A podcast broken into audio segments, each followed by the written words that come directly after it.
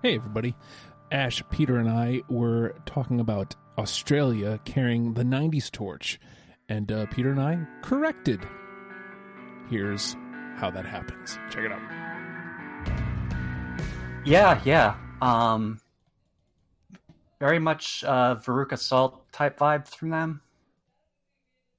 And like we were talking about in the actual episode, like if this band had come out in the 90s, they would have been huge here. Yeah. But like instead, like these two bands are kind of carrying that torch in modern times. It is wonderful, like to hear hear bands that are nailing my my musical aesthetic like the the thing that i love most uh when it comes to rock music specifically uh and they aren't from here and then there's the further tie that their lead singers are dating. Like that's that's insane. So i guess what i'm working around to ash is like this 90s sound is this huge in australia or is it just these two bands just happen to to be kind of similar? That's pretty, uh, like I feel, feel like we all say Aussie rock more than the Oh. '90s vibe. okay that makes sense. Yeah. definitely in a, like an Aussie rock sound. Um, that's probably been going pretty hard for maybe the last five years. Um, but it, yeah, and like it, it's definitely pretty grungy. It like kind of has a little bit of a um, dance off to the side where it becomes a little bit surfy as well. It, not so much like Soho or Tired Lion, but a lot of the bands that do fall into that genre kind of do go that way a little bit. Um, yeah, I think for us it's just an Aussie rock thing. Like we definitely notice a difference. Yeah. that that's funny to me that I say funny but i think um yeah like i'll give it that i'll allow i'll allow it to have two bands be that similar and both be from australia from now on hitherforth it shall be referred to as aussie rock i'm with it um i so when i heard tired lion it's the first time I fell in love with a band instantly since Violent Soho. And that's not a joke.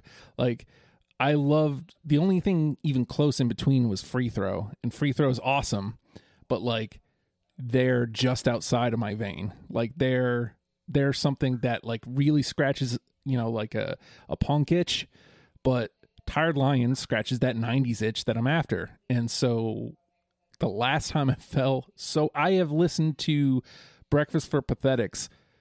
God, like I was driving my son to school the other day and he goes, Dad, why are you always listening to Tired Lion? He's 12, Yeah, yeah. calling me on my shit. Was trying to. Um, so James, the guitarist of Soho, has a, a record label, Oh, okay.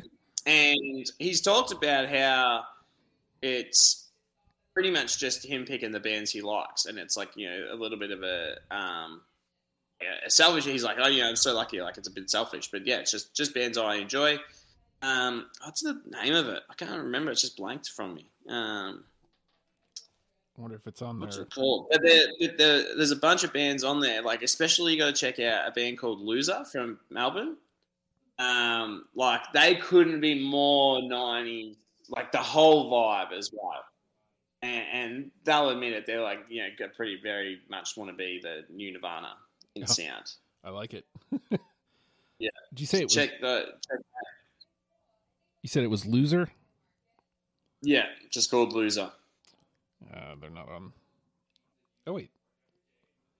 In caps. No, no. I mean, uh, what a, like a name. I'm sure, like if you are searching that, there's a bunch of losers in the world. But um, Yeah. uh, yeah, like if you want a song, uh, the album that just came out is Mindless Joy. Yep. This is them. Yeah. Here, let's see. Is this still connected, or is this on my phone? Here, let me. Oh, you ain't fucking kidding. Yeah. Yeah. Yeah. And Domestic Lala is the label. Sorry, let me turn it down. Just out of curiosity, uh, how much of an influence was Silverchair on these bands? Yeah, were huge for both too. I, I, don't know about Tired Lion, but it would have been a huge influence for. Uh, I know it was for Loser, and um, I can only imagine it was for Soho as well. It's Aussie Rock. Get it right. And from now on, I will. So, just so you know, uh, you can hear the rest of that conversation on After the Fact 103, only available by going to Patreon, patreon.com slash oh hi Justin. Uh, hear the rest of our podcasters down under after fact 103 and uh, if you would like to hear our episode on violent soho whatever podcast platform you're on subscribe. Next episode will be violent soho. Really that simple